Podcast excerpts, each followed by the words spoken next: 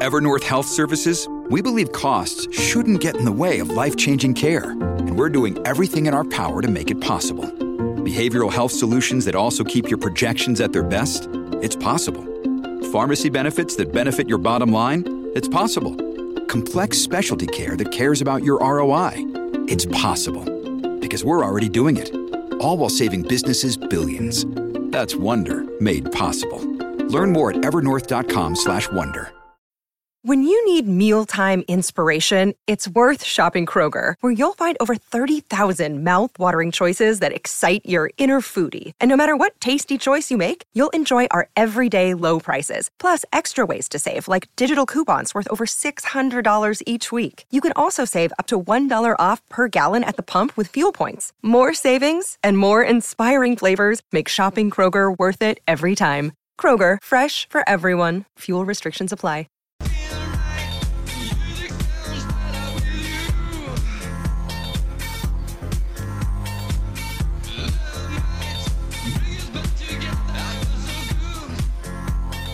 Dwayne's World with Dwayne Russell.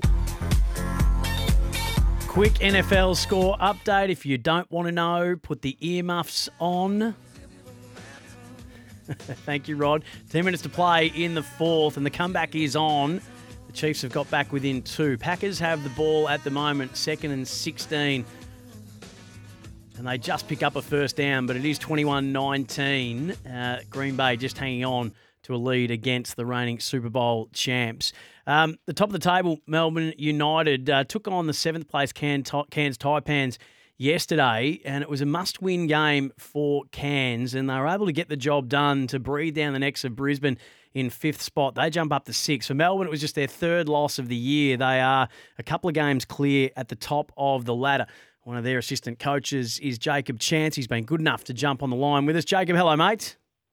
How you doing? Yeah, very well, thanks. Appreciate you coming on after a loss. Never easy. How's the review of yesterday's performance been, and what was, I suppose, the deciding factors in the loss for your eye?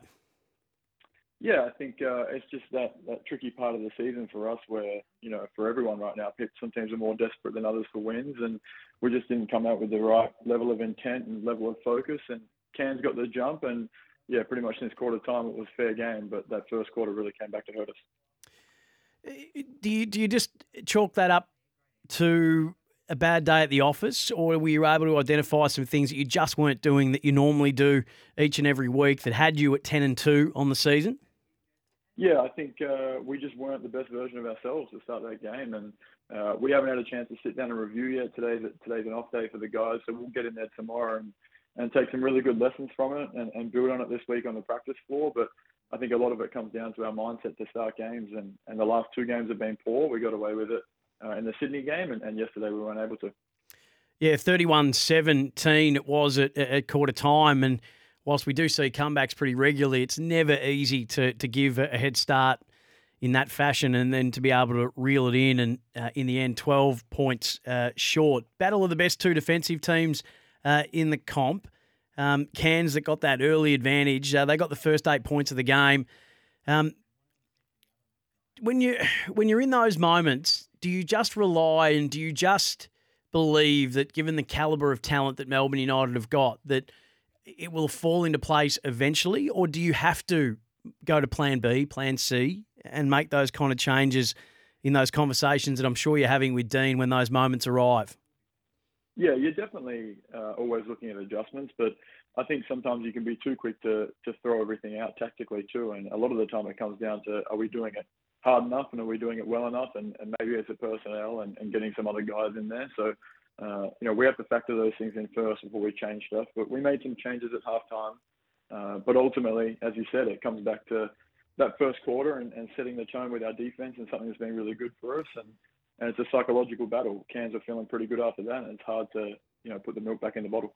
You still got 23 from CG 43. You got 21 from Delhi and 14 from Luke Travers, but it was probably the double act of McCall and Miller for the Cairns Taipans that you really had a hard time keeping a handle on. And, and Roberts got 22, Miller 32, and McCall 23 uh, to go along with his six assists, and Miller had 10 assists as well.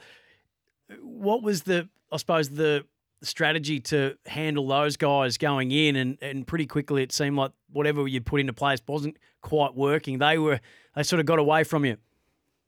Yeah, they did. Um, we felt like we had a good plan, and uh, we put a lot of time into to Bul Kuol and, and Sam Waardenburg, and, and thought we did a good job with both those guys. Although Sam didn't play a lot, but um, yeah, credit to, to Roberts and McCall, and, and as he said, Miller, who was pretty big from the jump. Uh, they just came out with more intent and, and probably too comfortable on that end of the floor. Speaking of Jacob Chance, Melbourne United assistant coach, uh, when you're on the receiving end of them, Jacob, it's never a good thing. But results like this tend to be a good thing for the competition. Just to remind people that the competition is continuing to go from strength to strength. And, and if you know that on any given day, any team can beat any other team, uh, it, it certainly does help keep interest in the competition. No one's a walk up start to a win, even a team that's 10 and 2 taking on a, a team that's seventh on the table from an overall competition point of view, and I know it's hard for you to comment given that you're on the losing end of it, but these wins are good for the game itself. Yeah, I mean the NBL is really tough. Um, there's a lot of talent in our league, and, and like I said at the jump, like it's it's that middle part of the year where teams are looking for separation, and some teams are looking for wins to keep their season alive. So every game is massive, and we've spoken about that quite a bit. You know, obviously we did a great job in those first 12 games, but now teams are coming for us, and we need to be ready for that. And yeah, like you said, talented league, a lot of talent across every team, and, and you got to be on point every night. Otherwise, you you get lessons like you did yesterday. Jacob, there was a, a, a press release that came out about a week ago now, but it, it highlighted that by every measurable metric, the NBL is continuing to grow um, at rapid rate. Um, attendances, um, viewership, participation. I mean, it is just continuing to boom the, the sport in this country. Um, what to you do you put that down to? Why is the NBL just continuing to get bigger and bigger every single year? Well, I think I think the product is is great in terms of what it offers in a, in a two-hour window. Uh, it's a high-paced game. There's a lot of entertaining facets of the game, whether it be transition play or it's tough, it's physical, and there's there's some remnant like there's some parallels there between AFL and NRL and and, and our, our game with the physicality. But uh, certainly, I think the talent is the biggest thing, particularly the Australian talent and the New Zealand talent. And uh, you talked about grassroots there and how much participation is growing. Like that's starting to come through our league and, and it's being reflected in the depth of our national teams and the talent across all the NBL teams. And when you get that kind of level of talent, uh, the product goes up and it continues to grow every year. Jacob, really appreciate you jumping on for a quick chat with us. It wasn't United's day on Sunday, your third loss for the season, but you get a chance against Brisbane to get back on the winners list, uh, which won't be uh, a fait accompli given they're having a pretty decent season, seven and seven at the moment, sitting in sixth position. Good luck with that, and good luck for, for the rest of the season. Uh, thank you, mate. We'll be right. We'll jump back on the jump back on the horse this week. Have a good week. Absolutely. Jacob Chance from Melbourne United. They are stacked with talent. Lual-Acuil, Luke Travers, Chris Goulding, Matthew Dellavedova. Every piece, it looks like they have what they need. And with Perth coming, Tassie in the top two, it's a fantastic season that's unfolding of the NBL. Hey, when we come back, a couple of things to finish us off through. Are we doing this now? We'll do it now. Get on with Boom, with Boom Bet. Get in on the Boom with Boom Bet. Uh, Jonathan Zayman has been good enough to jump on from Boom Bet. Jonathan, hello, mate.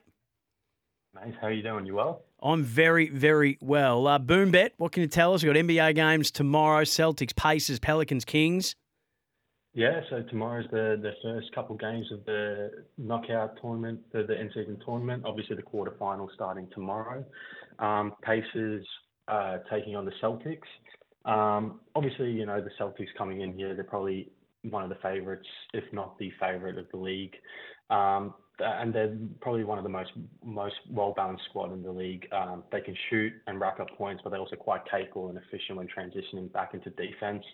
Um, they're eighth when it comes to scoring offense, third in rebounding, averaging close to 50 boards a game. And all five starters, which you know it's quite rare that you see this, all five starters are all averaging in the double digits in terms of points um, with also many of the bench players pulling their weight and can achieve stats like the starters.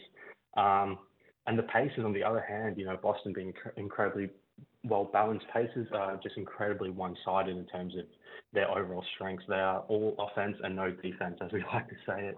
Um, they can shoot all game long, but somehow their opponents still manage to stay in the game.